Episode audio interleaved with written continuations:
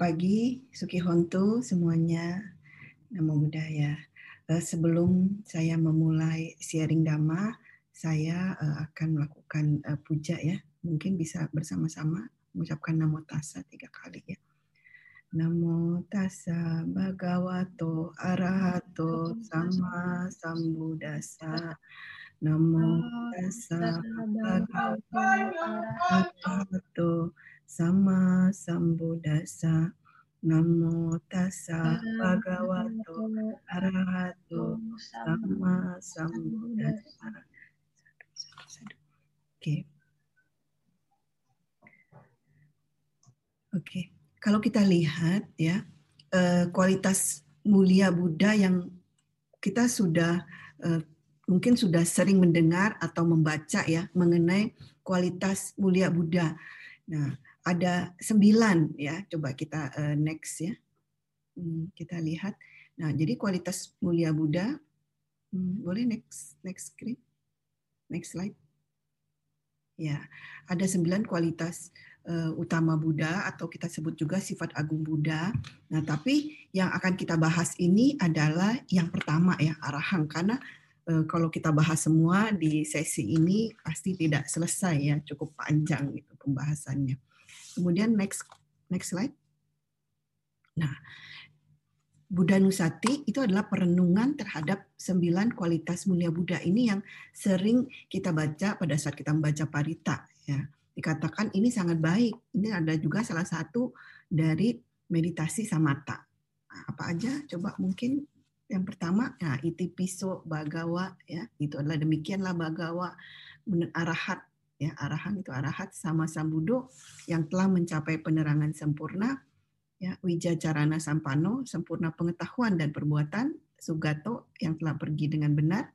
Next lokawidu yang mengetahui segenap alam anutaro purisada masarati pembimbing manusia yang tidak taranya sata dewa manusan manusan manusanam guru para dewa dan manusia yang telah sadar ya budo dan kemudian yang terakhir Eh, Bagawati Guru Agung ya yang terber atau yang terberkahi. Kadang-kadang di bahasa Inggris disebut the blessed one yang terberkahi.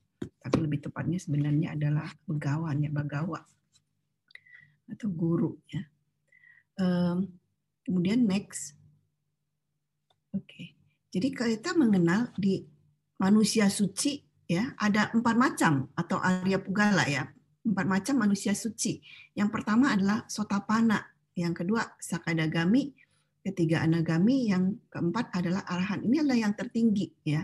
Kenapa disebut arahan? Nah, di sini kita akan jadi pada saat kita melakukan perenungan terhadap kualitas Buddha, eh, arahat arahat itu apa gitu arahat. Jadi kita harus tahu ya apa yang disebut arahat. Oke. Next, yang pertama ya, arahan itu adalah penghancur si musuh. Nah, kalau kita lihat aduh kok penghancur ya. Nah, coba next kita lihat bahasa palinya dulu ya. Jadi arahanta itu dari bahasa Pali ari atau musuh dan hata itu adalah membunuh, memusnahkan atau menghancurkan. Ya. Jadi kalau kita suka bilang, aduh, padahal di Buddhis kita di, uh, dianjurkan untuk mempunyai meta, cinta kasih ini kenapa membunuh gitu ya, malah suruh menghancurkan. Tapi di sini dalam arti memusnahkan adalah kotoran batin atau kilesa yang internal ya. Oke, okay, next. Kilesa itu apa? Nah, kilesa itu adalah banyak nih ada keserakahan, kebencian, kemalasan, ketidaktahuan ya. Ah, itu banyak sekali kalau kita lihat ya dan seterusnya. Jadi ini adalah kotoran-kotoran batin. Nah, kenapa itu harus dihancurkan? Nah, coba next next slide. Nah, dikatakan karena kilesa atau kotoran batin itu membuat penderitaan pada batin. Next. Nah, menyebabkan batin kita kotor ya, terjerumus ya. Maka itu dikatakan musuh ya, musuh. Jadi kita harus menghancurkan. Nah, jadi sebagai manusia, manusia itu dikatakan masih putu jana.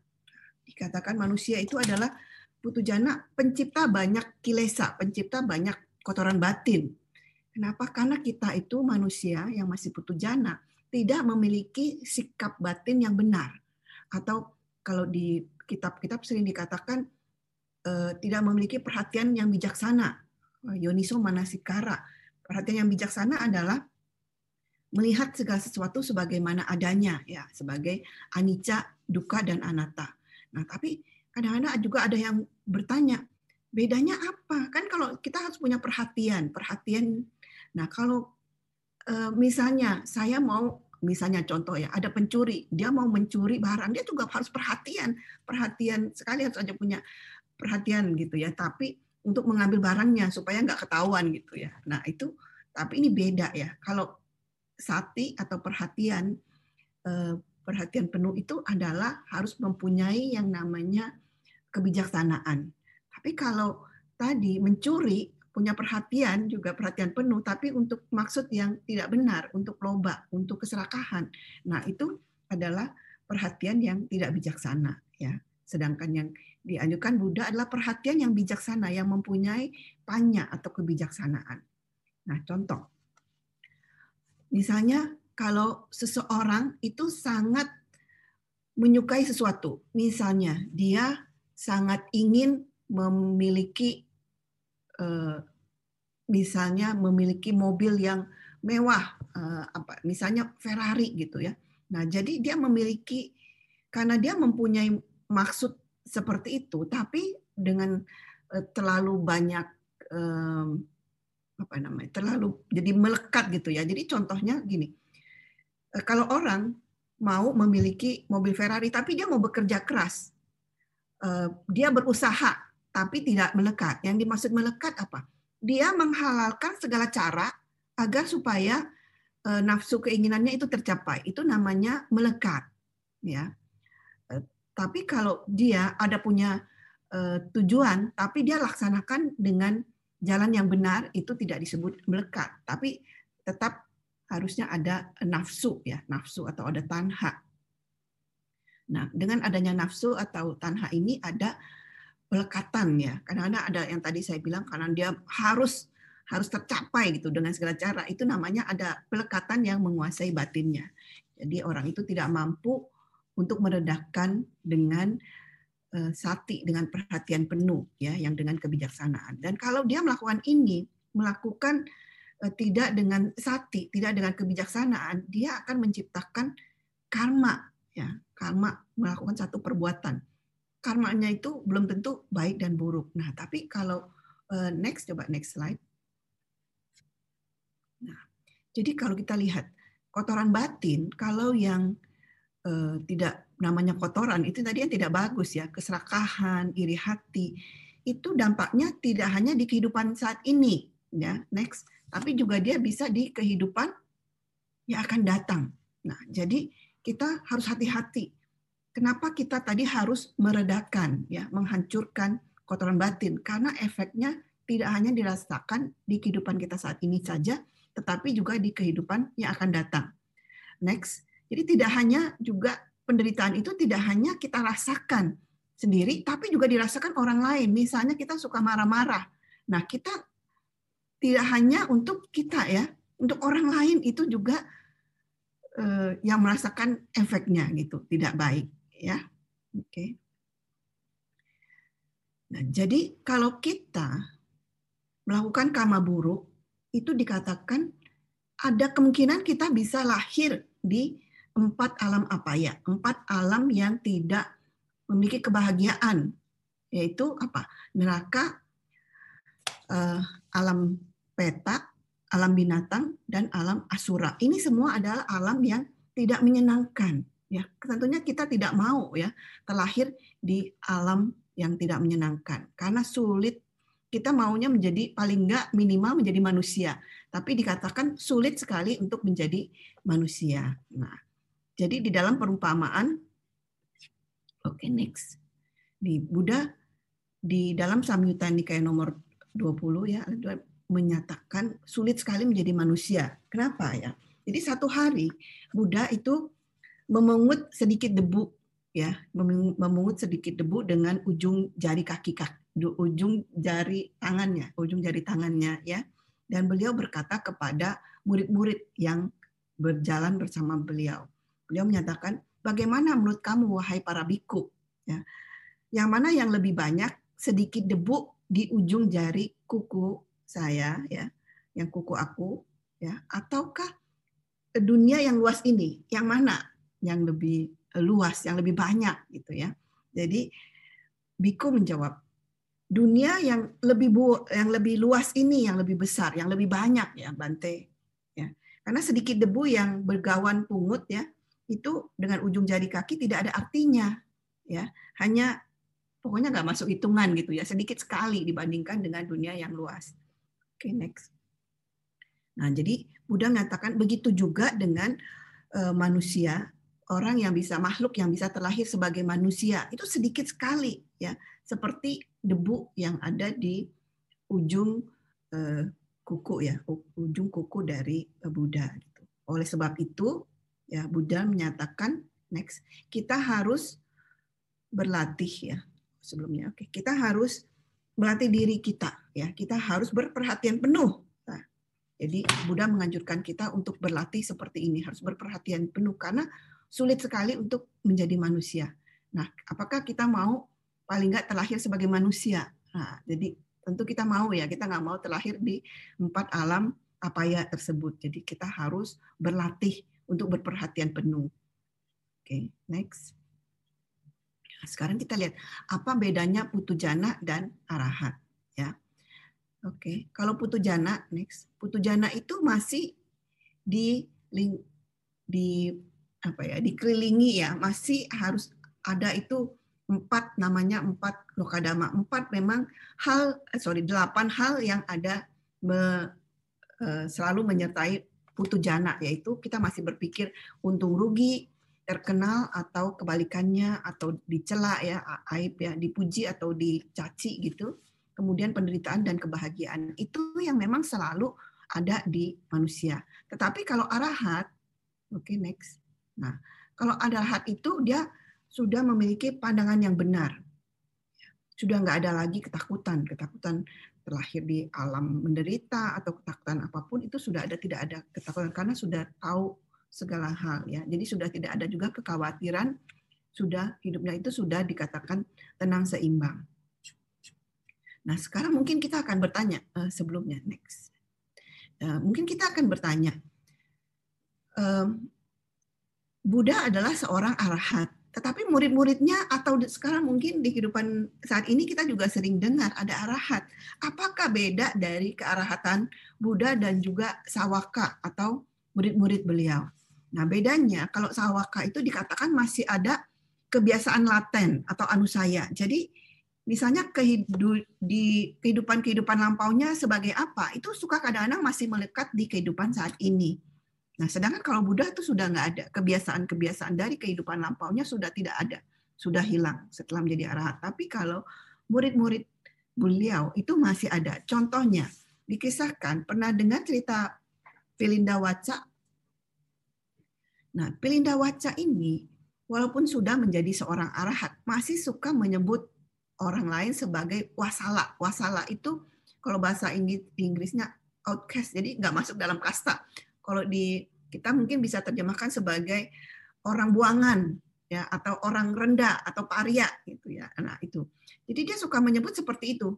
Eh, misalnya hey um, misalnya paria ya orang rendahan itu. Hey paria kamu ke sana kamu ke situ gitu. Suka menyebutnya seperti itu. Jadi kadang-kadang orang kesal gitu ya.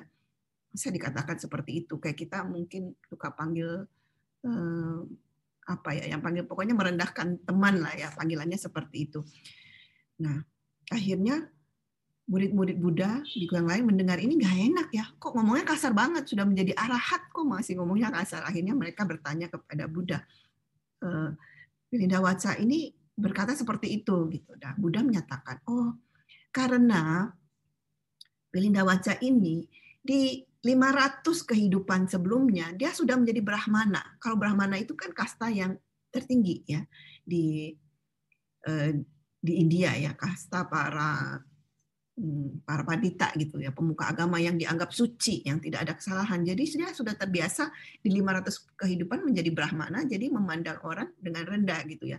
Tapi setelah dia menjadi arahat itu sudah menjadi kebiasaan. Walaupun di dalam pikirannya sudah tidak ada kebencian sudah tidak ada kemarahan. Jadi sebenarnya dia bukan menghina gitu ya. Tapi karena sudah menjadi kebiasaan dia menyebut orang sebagai wasala sebagai paria. Satu ketika diceritakan eh, Pilinda Waca bertemu satu orang atau seperti pedagang gitu yang sedang membawa satu mangkok merica, merica atau disebut pipali, ya, merica butir-butiran merica. Nah, jadi pada saat bertemu orang ini, eh, Pilinda Waca Tera ini bertanya, Hai Wasala ya, Hai Pak kamu membawa apa gitu? Nah, karena si orang ini tersinggung, ya, dikatakan sebagai wasala, jadi dia bilang ini semua adalah kotoran tikus. Gitu. Nah, pada setelah dia eh, mengucapkan itu, nah, Belinda mengatakan, oh ya udah, semoga benarlah apa yang kamu katakan gitu. Nah, jadi saat itu juga merica itu, butiran merica, ya, yang hitam ya seperti itu berubah menjadi kotoran tikus karena kan dia bilang ini adalah kotoran tikus. Nah, jadi langsung berubah menjadi kotoran tikus. Nah, jadi dia itu menangis ya. Eh, pergi menangis karena kok ini mau dijual, kok tiba-tiba menjadi kotoran tikus gitu. Nah, setelah ketemu akhirnya dia menceritakan ini ke teman-temannya. Nah, temannya mengatakan kalau begitu kamu coba cari lagi Linda Wacatera, kamu cari lagi dan kamu meminta maaf. Akhirnya dia mengikuti saran temannya, dia mencari lagi Tera.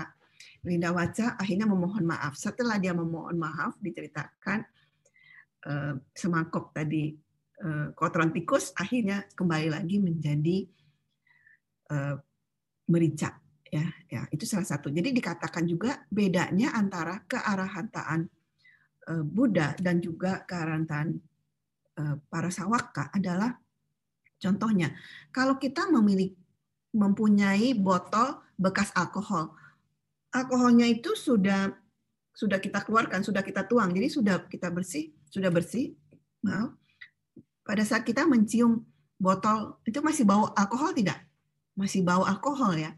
Tapi kalau sebotol air putih setelah kita tuang itu kita cium nggak ada lagi baunya. Nah itu seperti itu contohnya. Jadi kalau yang sawaka itu seperti contohnya botol yang bekas berisi alkohol yang masih ada baunya. Sedangkan kalau Buddha seperti botol yang berisi air yang sudah dituang, sudah bersih, nggak ada baunya sama sekali. Ya. Ada cerita kedua eh, arahan sebagai murid Buddha. Contohnya itu adalah Sariputta. Jadi Sariputta siapa yang nggak kenal? Sariputta itu adalah murid utama Buddha yang kebijaksanaannya sudah yang tertinggi. Tapi satu kali eh, pada saat eh, Sariputta tuh berjalan, dia mendekati satu eh, pohon itu seperti kolam ya, ada batu-batuan. Kalau sebagai arahan, kita nggak usah jauh-jauh ya. Biasanya kalau kita lihat orang suci itu jalannya udah pelan gitu ya, penuh sati. Sariputta ini pada saat itu setelah melihat ada batu-batu, beliau tuh lompat, lompat melompat gitu ke batu-batu itu ya, lompat. Kenapa? Karena di kehidupan kehidupan sebelumnya beliau pernah menjadi monyet. Ya. Jadi kebiasaan itu tiba-tiba muncul gitu ya. Nah, dikatakan seperti itu. Nah, itu salah satunya. Jadi bedanya arahan sebagai sawaka dan sebagai Buddha ya. Oke, kemudian berikutnya next. Nah, arti arahan berikutnya adalah yang patut mendapatkan persembahan. Persembahan dari mana? Dikatakan persembahan dari tiga alam, yaitu dari para Brahma, dari dewa, dan dari manusia. Dari tiga alam ya, alam Brahma, dewa, dan manusia. Ini adalah alam-alam yang berbahagia. Kalau tadi apa ya itu adalah alam yang tidak memiliki kebahagiaan, sedangkan kalau e, tiga alam ini alam manusia, dewa dan Brahma adalah alam-alam yang berbahagia. Ya. Nah, dikatakan arahan itu ya next. Oke. Nah, araha berasal dari kata araha atau yang layak, yang pantas mendapatkan persembahan. Persembahan di sini adalah e, persembahan empat kebutuhan pokok. Mungkin kita sudah tahu. Jadi persembahan pokok itu adalah jubah, eh, makanan, obat-obatan, dan juga tempat tinggal. Ya. Jadi yang layak mendapatkan persembahan, yang layak mendapatkan pelayanan, dan layak mendapatkan penghormatan atau pujian. Nah, jadi di zaman Raja Ajata I, ya, kalau kita lihat Raja Ajata satu itu memberikan penghormatan yang luar biasa kepada Buddha. Pada saat Buddha parinibbana dikatakan eh, pohon-pohon salak itu berbunga walaupun tidak sedang musimnya, tidak musim berbunga, tapi pohon-pohon eh, bunga pohon salak itu berbunga pada saat Buddha parinibbana dan saat itu para dewa itu menaburkan serbuk-serbuk cendana yang wangi ya di gambar itu kita lihat ya. Nah, itu dikatakan seperti itu dan Raja Ajata satu pada saat mengetahui uh, Buddha sudah sudah parinibbana dan setelah dikremasi, beliau menginginkan untuk mendapatkan relik dari Buddha. Untuk itu Raja Ajata satu itu mengirim mengirim uh, utusan ya, utusan untuk uh, membawa relik itu ke uh, Raja Gaha. Nah, tapi dikatakan beliau ini Raja Ajata satu sangat menghormat Buddha. Ya. Jadi setelah mendapatkan itu dia melakukan banyak sekali ritual yang sangat lama. Ya, jadi tidak dibawa-bawa ke Raja Gaha, tapi melakukan ritual-ritual yang lama sampai akhirnya para arahat yang lain itu uh, mungkin merasa ini kok lama sekali ya sampai akhirnya meminta pertolongan kepada Raja Saka untuk uh, membawa ya relik Buddha itu ke Raja Gaha. Dan kemudian juga dikatakan Raja Ajata satu ini dia juga eh, yang mensponsori ya, mensponsori konsili Buddhis yang pertama. Nah, itu jadi mengundang begitu banyak para arahat dan menyiapkan makanan, tempat tinggal. Nah, itu dikatakan salah satu bentuk eh, pelayanan ya persembahan yang dilakukan oleh Raja Adata I. Kemudian juga Raja Bimbisara. Raja Bimbisara itu mendanakan ya, wihara hutan bambu kepada Buddha. Ya. Kemudian ada lagi Anatapindika. Anatapindika mungkin kita sering dengar itu adalah seperti miliuner ya pada zaman Buddha. Ya. Anatapindika itu mendanakan Taman Jetawana. Satu ketika jadi Taman Jetawana ini sebenarnya adalah sebelumnya milik eh, Pangeran Jeta.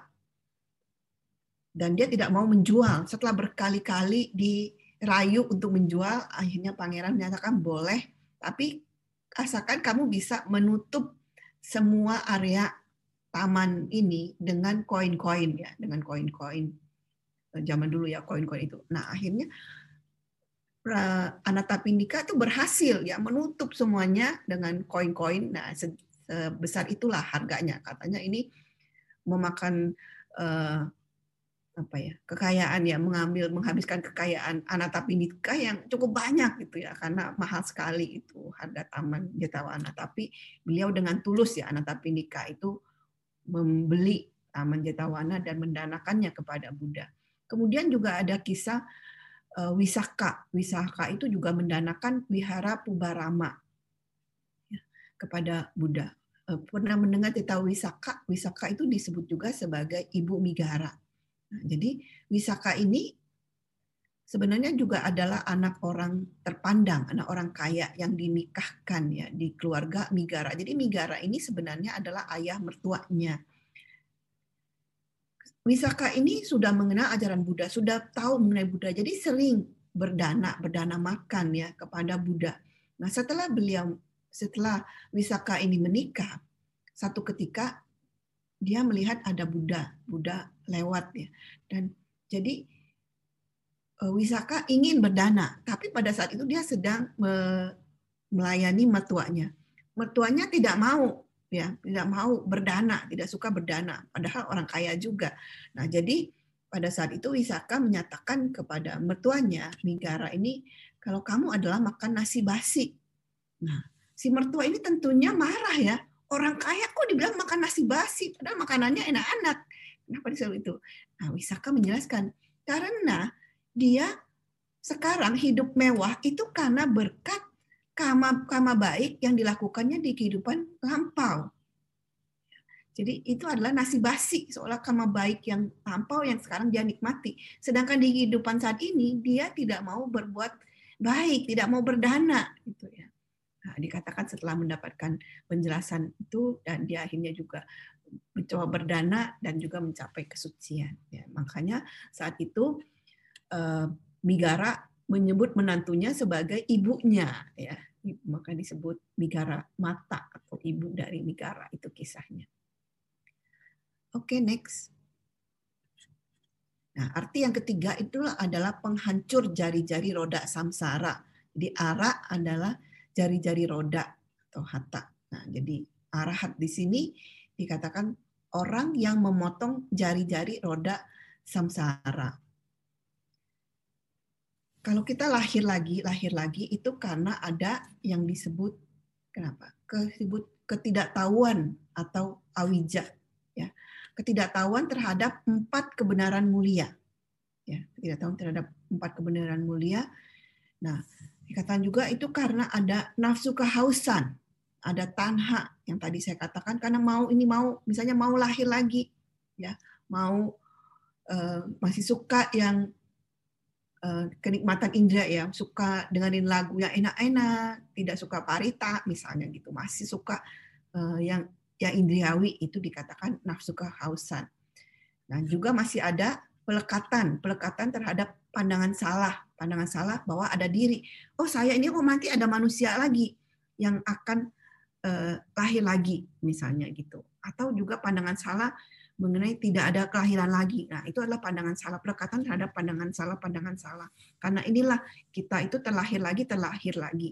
Kita kemudian menjadi tua, sakit, sakit ya, mati, kemudian ada kesedihan, ada rata tangis, kesakitan, duka cita, kepedihan mendalam. Terus aja berulang-ulang. Dikatakan roda karena itu seperti roda, tidak ada ujungnya samsara ini, terus aja ya Nah, jadi kalau kita berhasil memotong jari-jari roda, nah ini adalah kunci, ya, kunci untuk menghancurkan samsara atau awija. Oke, okay, next. Yang keempat adalah artinya tidak terjangkau oleh kejahatan karena araka berasal dari bahasa Pali. Araka itu artinya jauh, jauh sekali. Jadi tidak terjangkau oleh kejahatan. Tidak hal ini kejahatan bukan berarti ada orang luar yang mau menjahati arahat, tapi bukan. Tapi berarti dalam dirinya tadi kilesa atau kotoran batinnya itu sudah tidak ada lagi, tidak bisa menjangkau arahat ya. Oke, okay, next. Jadi udah nggak ada itu yang artinya tadi arahat. Yang kelima, nah, sekarang yang arti terakhir adalah tidak ada perbuatan jahat bahkan yang dirahasiakan. Jadi kalau kita mendengar ya di zaman dulu atau mohon maaf mungkin di tetangga kita suka dengar kalau kenapa ada orang yang lahirnya begini, kenapa ada yang lahirnya cacat, kenapa ada lahirnya di keluarga yang miskin, kenapa begini? Itu alasannya? Oh, itu karena rahasia ya, rahasia dari Eh, Tuhan. Atau mungkin kalau zaman dulu di zaman Buddha di aliran lain itu banyak para hmm, pertapa itu mengajarkan kebudayaan tapi ada sebagian pasti ada yang dirahasiakan gitu. Kalau Buddha nggak ada nggak ada yang dirahasiakan ya. dan sini tidak ada perbuatan jahat bahkan yang dirahasiakan. Kalau misalnya kita suka mendengar mungkin um, beberapa mungkin setahun dua tahun yang lalu ya ada heboh ada satu motivator terkenal ya. Dia mengajarkan oh yang baik-baik. Motivasi seolah-olah kehidupannya itu sempurna baik. Tapi akhirnya digugat karena dia tidak mengakui ada anak ya ada anaknya di dari istri sebelumnya yang dia tidak akui. Nah sampai rame gitu ya. Nah, pres, jadi dia punya reputasinya juga hancur. Nah, itu ada sesuatu yang dirahasiakan. Tapi kalau Buddha tidak ada, bahkan yang rahasia atau misalnya melakukan uh, gosip atau apa pun yang di belakang yang orang nggak tahu, itu nggak ada. Semuanya uh, transparan gitu. Buddha tidak pernah menyimpan segala sesuatu ya. Jadi arahan di sini berasal dari kata raha atau rahasia dan bawa atau kondisi atau kondisi atau keadaan yang rahasia atau raho secara rahasia. Nah, jadi dikatakan tidak berbuat jahat walau secara rahasia. Jadi di belakang Buddha tidak ada rahasia, tidak melakukan hal-hal yang tidak baik. Ya. Oke, kemudian next, next slide.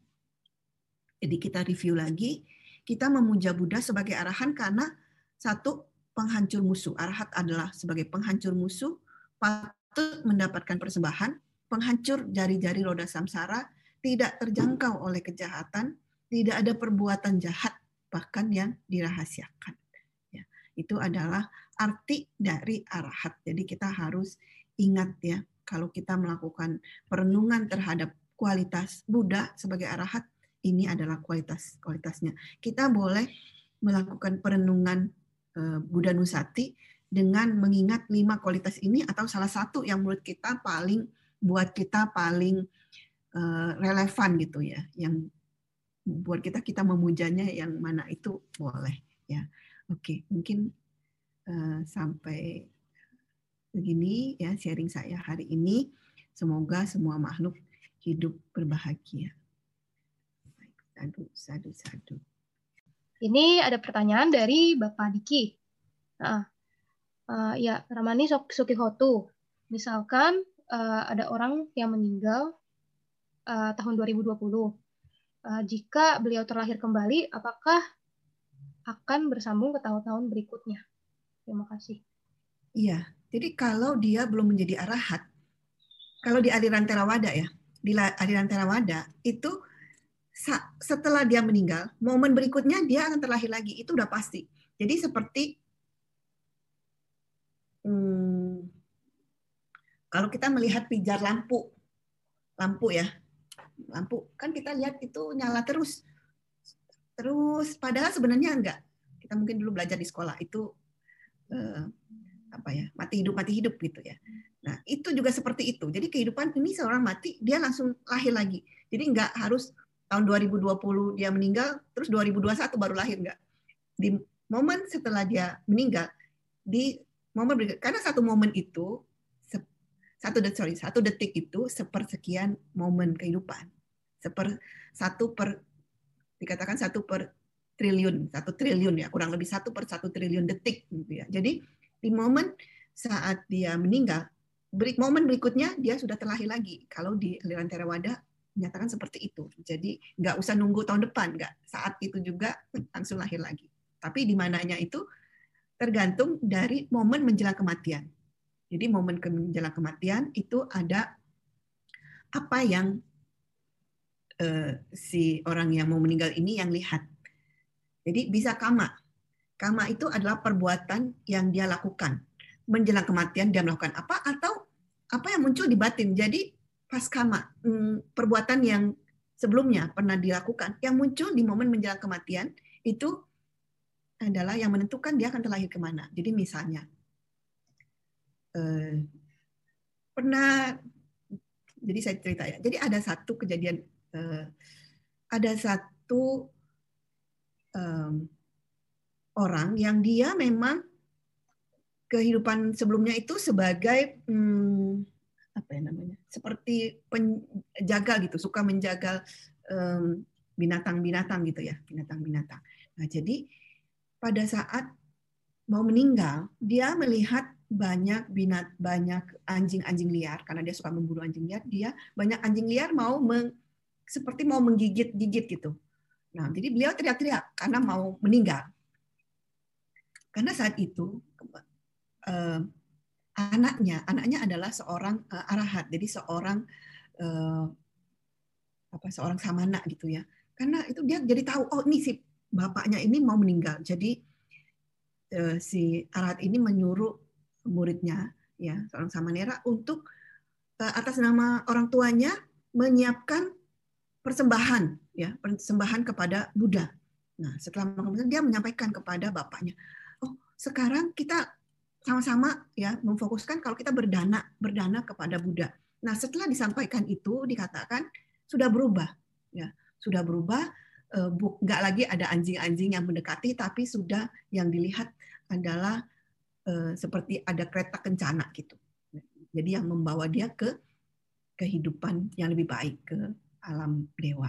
Jadi yang pertama adalah tergantung dari kama ya, kama yang muncul di kehidupan terakhir di momen menjelang kematiannya atau tanda tanda kama. Tanda kama itu uh, seperti uh, sorry tanda tujuan, tanda tujuan, tanda tujuan itu contohnya kalau menjelang kematian kita melihat seperti warna merah seperti rahim rahim ibu gitu ya, itu kita akan terlahir di uh, sebagai manusia kembali. Tapi kalau misalnya yang kita lihat seperti tadi kereta kencana, itu kereta kencana kita akan terlahir di alam dewa.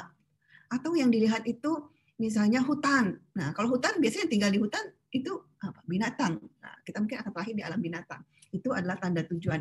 Ada lagi uh, tanda atau objek yang menjadi kebiasaan kita. Jadi misalnya contohnya kita biasa kalau misalnya nih sekarang karena kita kan semua damatoknya online, saya pakai laptop.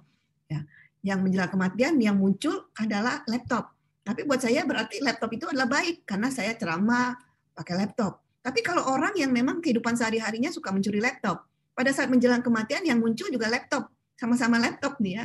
Tapi laptop buat saya itu berarti bertanda bagus, saya akan terlahir di alam yang bagus. Tapi laptop untuk si pencuri itu menyatakan dia akan terlahir di mungkin alam yang menderita. Tapi sama-sama laptop ya. Jadi ada banyak hal eh, momen menjelang kematian yang menentukan dia terlahir di mana. Tapi udah pasti setelah dia meninggal dia pasti akan terlahir langsung terlahir lagi. Selain dia sudah menjadi arahan. Mungkin itu. Oke, semoga menjawab ya Pak Diki ya. Uh, ya, ini kan kita juga live di Facebook sama Instagram, Raman. Jadi apa mungkin kalau nanti umat ada yang mungkin nontonnya di Facebook atau Instagram ada pertanyaan juga bisa bertanya di situ nanti. Tapi kita akan duluin yang di Zoom kalau masih ada waktu nanti kita coba lihat kalau ada pertanyaan yang di Facebook atau di Instagram. Ini uh, ya, ini ada pertanyaan lagi Ramani secara tertulis.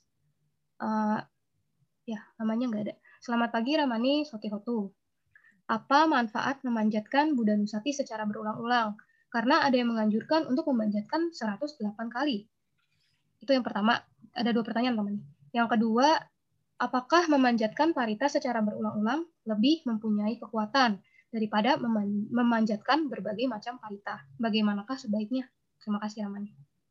Sebenarnya angka itu nggak penting. Maksudnya mau membacakan seribu kali, tapi dia nggak konsentrasi, nggak punya perhatian, nggak tahu artinya, kan dulu sering sekali kita dengar ya.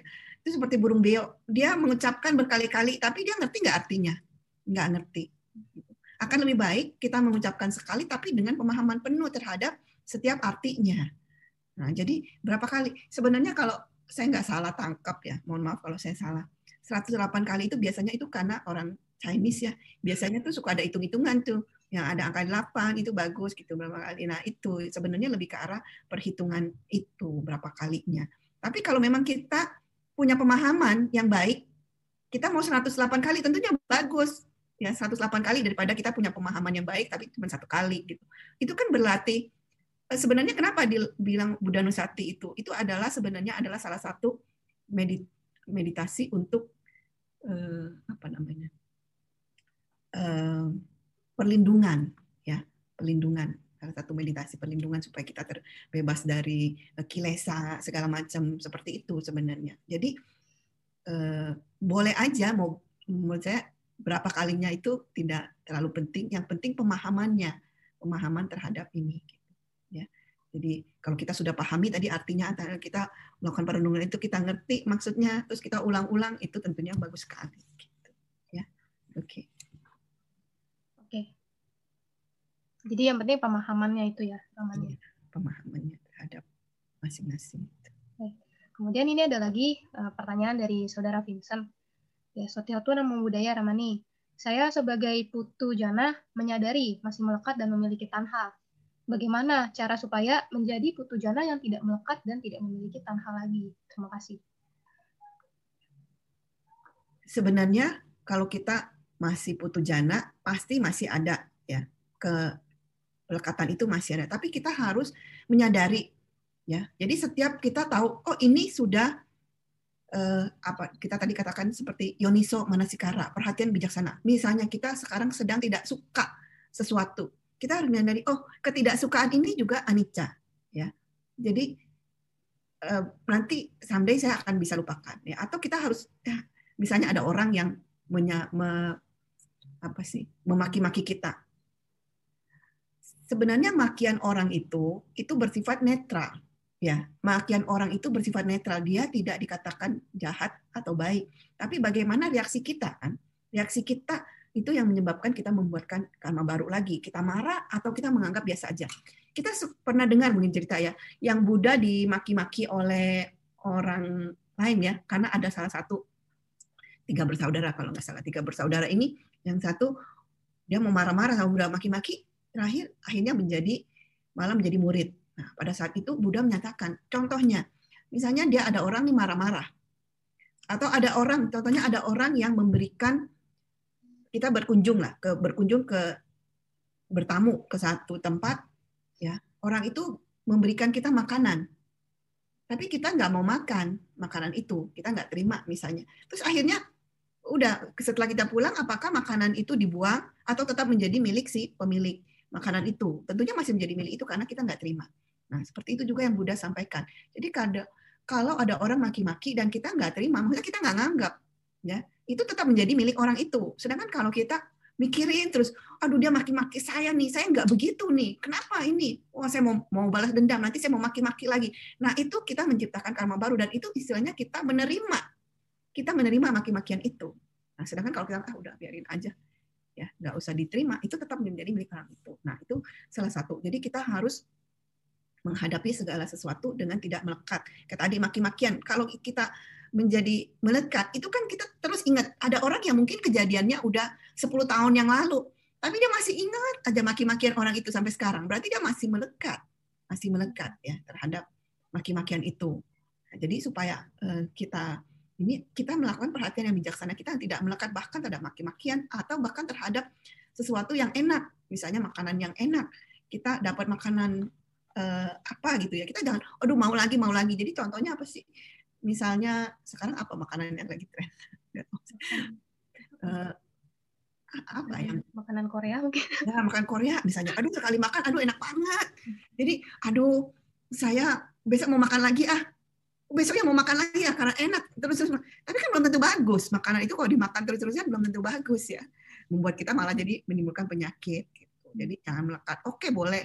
Nah kalau menjadi pelekatan kan, aduh nggak mau gimana caranya, pokoknya tetap harus bisa nih makan ini. Wah mau mau ngajak teman, mau minta dibayarin pacar, mau apa kita tetap mau, pokoknya harus makan. Nah itu namanya melekat. Tapi kalau oh ya udah itu enak, tapi nanti ya kapan aja kalau lagi ada kesempatan ya bisa makan lagi oke okay, gitu misalnya. Nah itu itu kan tidak bisa tidak dikategorikan sebagai melekat. Gitu. Apakah menjawab nggak ya atau belum? Oh ya, oke. Okay. Putu Jana tadi saya googling artinya manusia biasa ya, Ramani. iya, manusia biasa. Putu Jana itu manusia yang masih belum tercerahkan. Itu disebut Putu Jana tuh. Oh, iya. Belum Arya, belum masuk grupnya Arya itu disebut Putu Jana. Oke. Ya, ini ada uh, Ibu Kumala Dewi ya, raise hand. Mau bertanya secara langsung kepada Ramani, bisa dinyalain uh, videonya sama di unmute. Ya, silakan. Ya, suaranya suaranya nggak kedengaran. Coba ngomongnya deketan.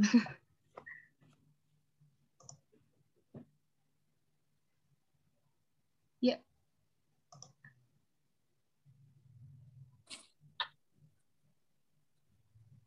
Pagi, Rama. Selamat pagi. Ah, uh, tadi kan udah dijelasin tuh banyak sotapana, sekadangami, anagami, anak tuh keren jadi suci gitu ya. Cuma mungkin pertanyaan saya sederhana, mungkin boleh berbagi sedikit tips-tipsnya. Tadi kan kita juga ngomongin soal uh, kemelekatan tuh. Jadi kita tuh biasanya cenderung melekat ah jadi mungkin ada tips, triks, gimana sih kita jadi manusia hidup di dunia itu yang paling sederhana, nggak usah ke arah dulu, nggak usah ke arah dulu dah.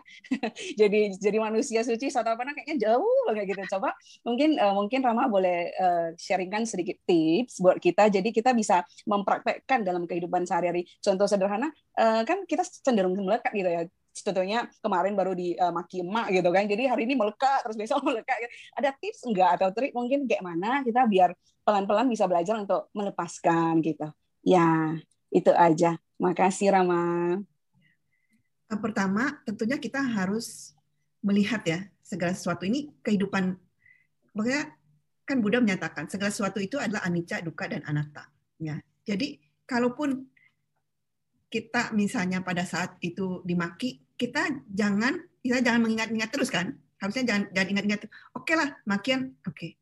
Ya. Tapi jangan kita ingat-ingat terus karena dan kita juga jangan bereaksi. Jadi kita jangan marah. Paling kita meditasi aja. Hmm. Coba ya. Orang kan bilang kalau orang maki-maki, coba kita minum minum ya. Kumur kumur dari dalam mulut. Kan kita nggak bisa ngomong balik nih ke orangnya ya kan? Ya ke orang mana gitu. Terus kita tahan nafas atau apa bukan tahan nafas uh, tarik nafas gitu ya. Beberapa kali sampai lama-lama itu hilang. Nggak ada keinginan untuk memaki balik. Ya seperti itu contohnya. Jadi makanya kenapa kita sangat dianjurkan oleh Buddha untuk berlatih meditasi. Karena apa? Karena salah satu meditasi itu kenapa bisa sukses? Kenapa ada orang yang nggak sukses? Karena orang kalau yang mm, sukses mohon maaf saya bukan bilang saya jago enggak enggak saya juga masih belajar. Tapi ada orang yang uh, tidak uh, sukses meditasi itu karena dia melekat. Mau ini mau itu. Saya kasih contoh ini saya sendiri. Karena saya masih butuh jana saya juga belum sotapana jadi salah satu contohnya saya nih.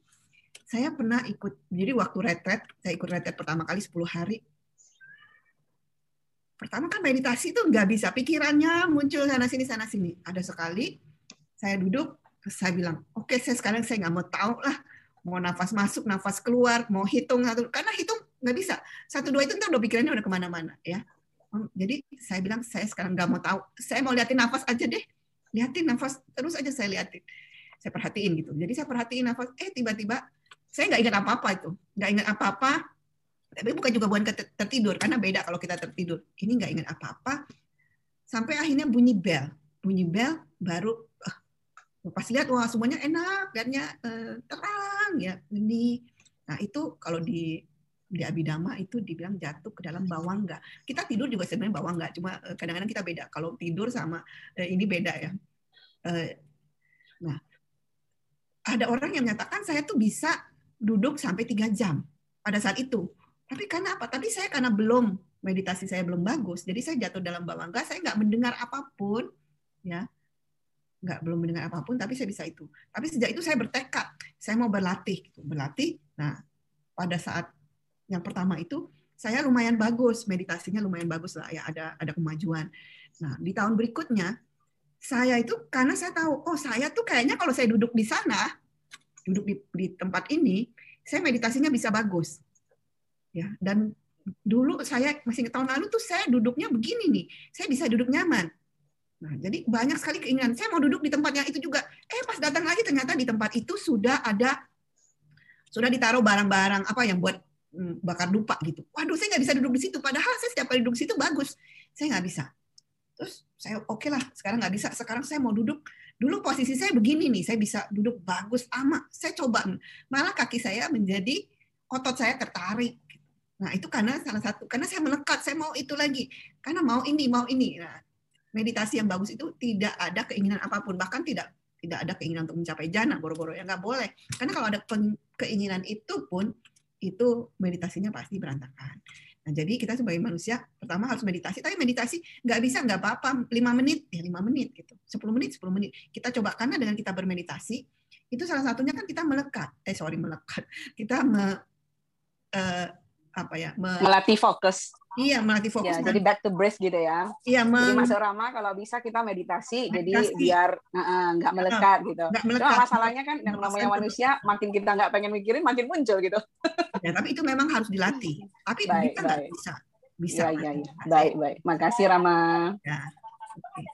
Karena saya juga butuh jana, saya bisa. Ibu juga pasti bisa. baik, baik. Sip, sip, sip. Terima Mungkin okay uh, ya ada lagi nih uh, Ramani ini ada yang penasaran Ramani. Uh, jika di dunia ini ada seorang arahat atau orang suci, bagaimana ciri-cirinya untuk kita bisa mengenali orang suci tersebut? Nah, itu sebenarnya kita juga susah mengenali ini dia udah arahat atau enggak. Hmm. Karena orang suci itu ya, dia berarti kalau dia seorang samana ya, seorang yang sudah meninggalkan kehidupan rumah tangga, itu ada winayanya yang menyatakan dia tidak boleh menjelas, me, menjelaskan kepada orang lain ya bukan sesama sama anak atau gurunya ya eh, pencapaiannya hmm. dia nggak boleh nih bilang kok saya ini arahat hmm. saya ini sotapana. Jadi kalau biasanya kalau ada orang yang menyatakan secara langsung saya ini arahat, itu dia pasti bukan arahat. Hmm. Karena dia nggak boleh menyatakan itu. Tapi biasanya kita tahunya dari mana? Kadang-kadang secara tidak langsung, misalnya secara tidak langsung.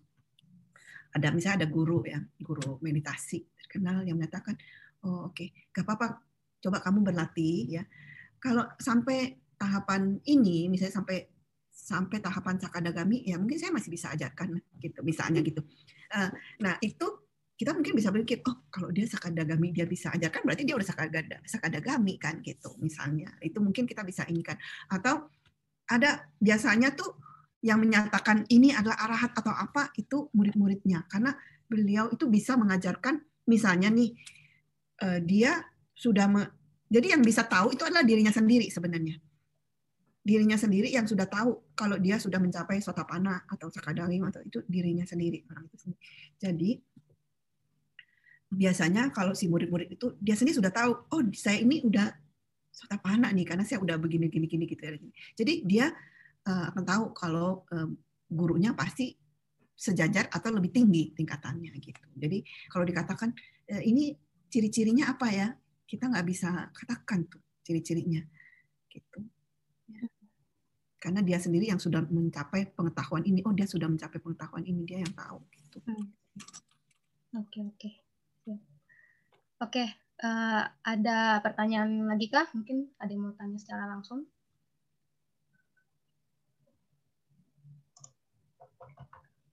Kalau nggak ada, saya mau bertanya, Ramani. Ini apa ya? Kan tadi ada bahas soal melekat, terus apa untuk latihan meditasi. Jadi apa? Saya sendiri juga kan masih jauh banget untuk latihan meditasi itu masih ya baru juga satu dua menit udah ke mana-mana pikirannya. Cuma saya mikirin mama saya kan mama saya tuh gimana ya kan orang tua itu menurut saya sumber kemelekatan terbesarnya itu dia mikirin anak ya. Hmm. Nah itu tuh saya pengen bantu tapi kayak saya mikir berapa lama nggak ketemu jawabannya gimana bantu mama saya supaya dia tuh eh, nggak uh, terlalu melekat mikirin anak gitu. Jadi karena apa yang apa ya harusnya nggak disetresin tapi jadi pikiran. Sekarang sih mama tuh rajin sih baca parita meditasi cuman kayak terlalu besar melekatnya. Kira-kira kita sebagai anak bisa bantu apa ya Ramani? Uh, mungkin pelan-pelan kita men menyampaikan ya ke orang tua kita. Atau kita kasih uh, orang tua kita sharing dhamma dari uh, para bante atau para pandita lain yang yang mengajarkan mengenai bagaimana melepas kemelekatan, bagaimana kemelekatan ini bisa uh, membuat kita menjadi terlahir lagi terlahir lagi seperti itu ya. Jadi kalau sering-sering dengar itu akan terbiasa. Saya contohnya, saya saya juga punya anak. Pasti saya juga melekat anak, tapi saya berusaha ya karena saya sudah mendengar kelekatan ini tidak baik. Saya berusaha untuk tidak melekat. Jadi kalau anak saya misalnya mau pergi atau contohnya deh saya ikut retret. Kalau saya coba, kalau saya masih melekat ya, masih mikirin, aduh anak saya makan apa, anak saya siapa yang masakin, ntar dia lapar bagaimana, itu saya pasti nggak akan bisa meditasi. Tapi setelah saya memutuskan saya mau ikut retret, saya nggak mikirin itu. Tentunya setelah saya siapkan dulu, nggak mungkin saya di rumah nggak siapkan apa. Mungkin ya kan ada ada ada mbak yang masak, tapi saya udah siapkan, misalnya makanan-makanan apa ya yang buat dia masak gitu. Tapi saya yakin, saya percayakan ke mbak dan juga ke suami saya untuk menjaga anak saya. Ya, saya udah. Jadi saya bisa melepas semua, saya bisa fokus ke meditasi. Karena kalau enggak pasti enggak bisa. Dan kita harus yakin sebenarnya kalau kita terlalu melekat bahkan kepada anak, kita membuat anak sebenarnya mohon maaf ya, tapi kalau menurut saya kita sebenarnya menghancurkan kehidupan anak tersebut. Membuat anak itu kadang-kadang tidak percaya diri. Benar ya? Saya kasih contoh deh. Saya waktu lagi anak saya masih SD ya, SD TK saya mengizinkan karena saya nggak bisa saya mengizinkan anak saya ya yang besar dan adiknya untuk pergi ikut uh, tour sama ibu-ibu yang lain. Saya mengizinkan. Uh, saya mau tahu mereka bisa nggak ya? Ya karena saya nggak bisa juga. Tapi saya titip sama teman-teman saya tolong jagain anak saya. Tapi teman saya bilang apa? Aduh anakmu itu ya yang besar cowok. Itu saya mau jadi mantu deh katanya gitu. Kenapa? Pada masih SD itu dia bisa jaga adiknya luar biasa loh dia bisa apa lagi mau makan nih dia bisa ambil makanan buat adiknya jagain tungguin ini. Saya juga nggak sangka seperti itu ya.